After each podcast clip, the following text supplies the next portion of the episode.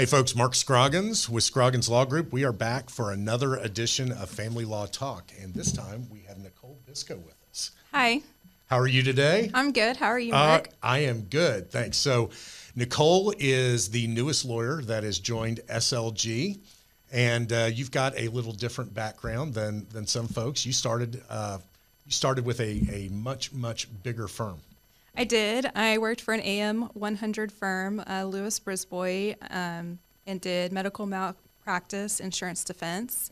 Uh, most of our cases that I worked on was long-term care. Um, So when you say by- long term care, like nursing homes. Um, there was occasional hospital doctors complaints, um, therapist complaints, things like that, where we would go to the board and represent the doctor. But for the most part, it was nursing home uh, defense for abuse and neglect. that's got to So- be a hard hard thing, especially when you look at something and you're like, oh God, Yeah, it can be because you're, you know, dealing with death, Right. end of life. So I remember early, early in my career, I did some nursing home litigation on the plaintiff side, and uh, yeah, that just uh, that was a hard one. Like you know, but some of the things, and you and I talked about this a little bit before. I mean, you you end up with you know people that have bed sores or, or things of that uh, things of that nature, and some of the stuff just can't be helped if they are in a situation where they're bedridden the entire time. that's true. So- I mean,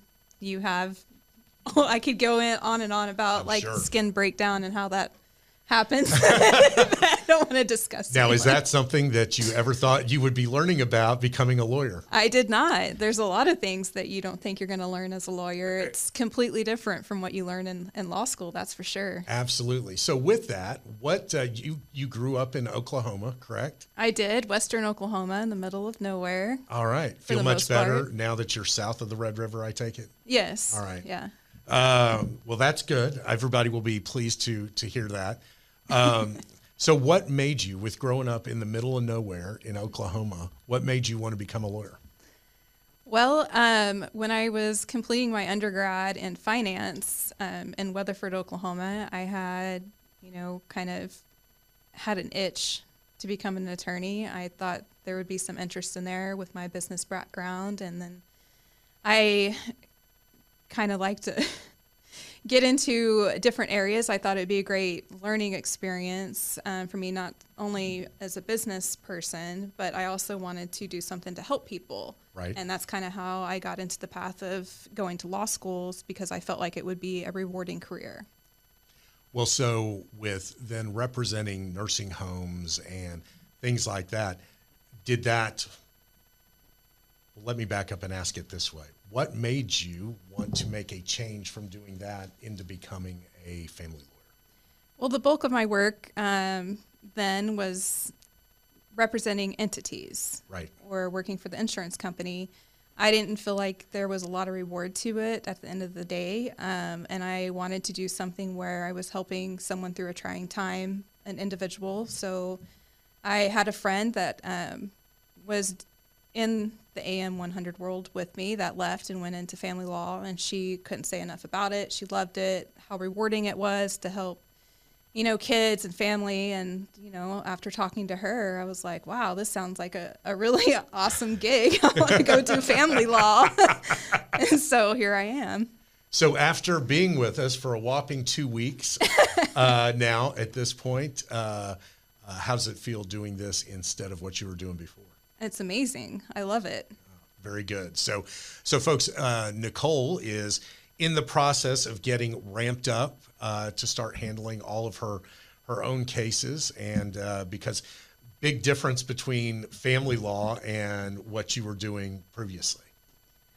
What's the biggest difference? No, well, I'm just saying it's a big difference. Oh, yes. So with getting ramped up, one of the things that I I really liked about Nicole is that she will bring some experience in uh, tort litigation, and that is something that is becoming more and more prevalent a lot of the time in family law matters, specifically in divorce. So you have marital torts, you know, things like like fraud or unfortunately assault and and things of that uh, that nature, as well as a bunch of others. And so you have a pretty fair amount of experience in dealing with that. I do. Um, uh, everything I did was tort law, so Right.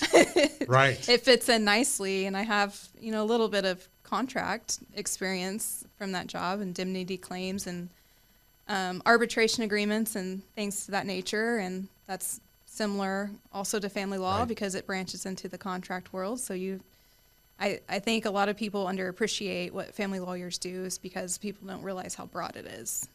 Well, that and it's very complex. I think more that than is- what people give credit to. I think you're absolutely right. I mean, it's, um, I don't know of another practice area that touches so many different areas of law as compared to family law. I don't know of any either. Yeah, and so it is. Uh, uh, I'll be interested to see. You know, as uh, as you know, you know, generally two primary areas in family law being child custody and the other, you know, property division.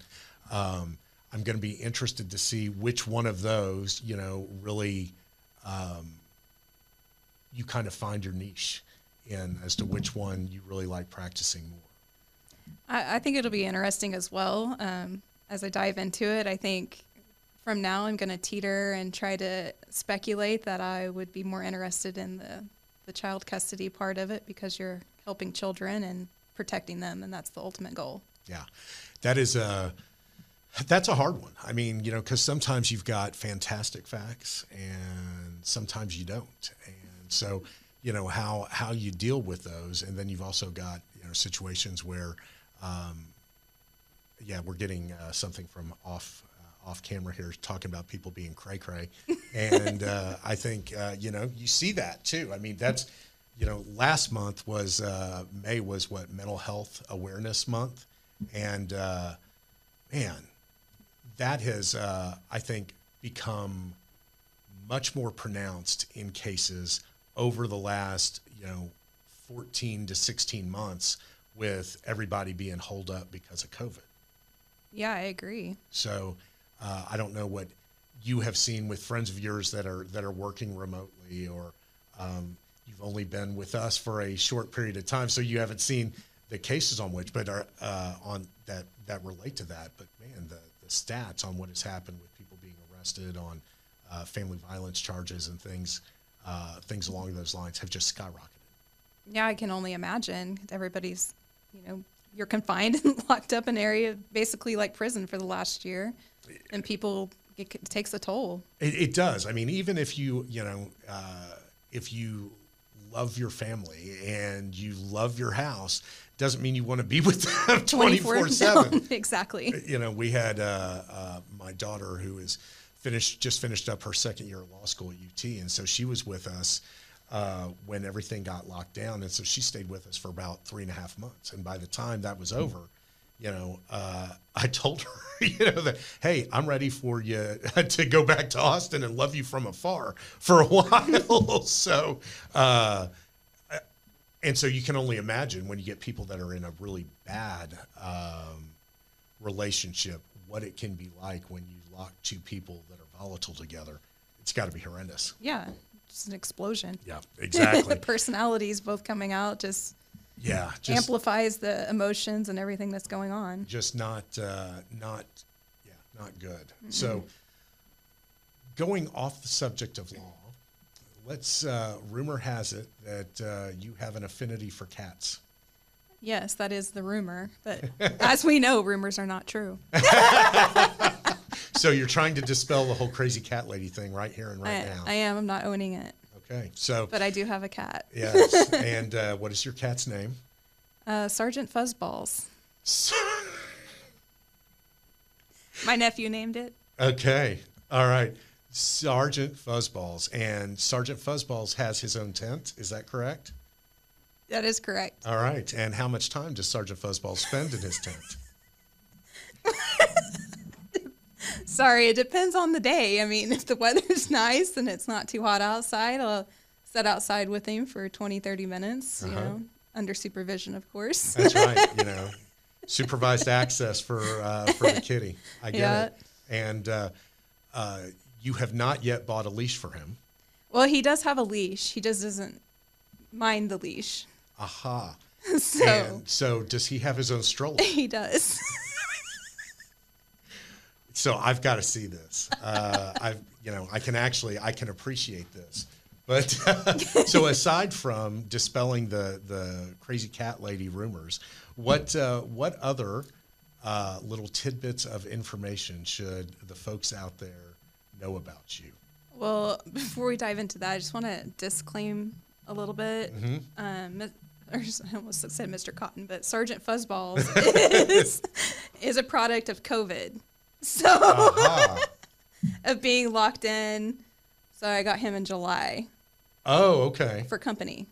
Really? Yeah, Now, do you speak with Sergeant Fuzzballs? I do not. Okay. Thank you uh, for making it awkward. Okay. just wanted to just wanted to ask if y'all were having conversations.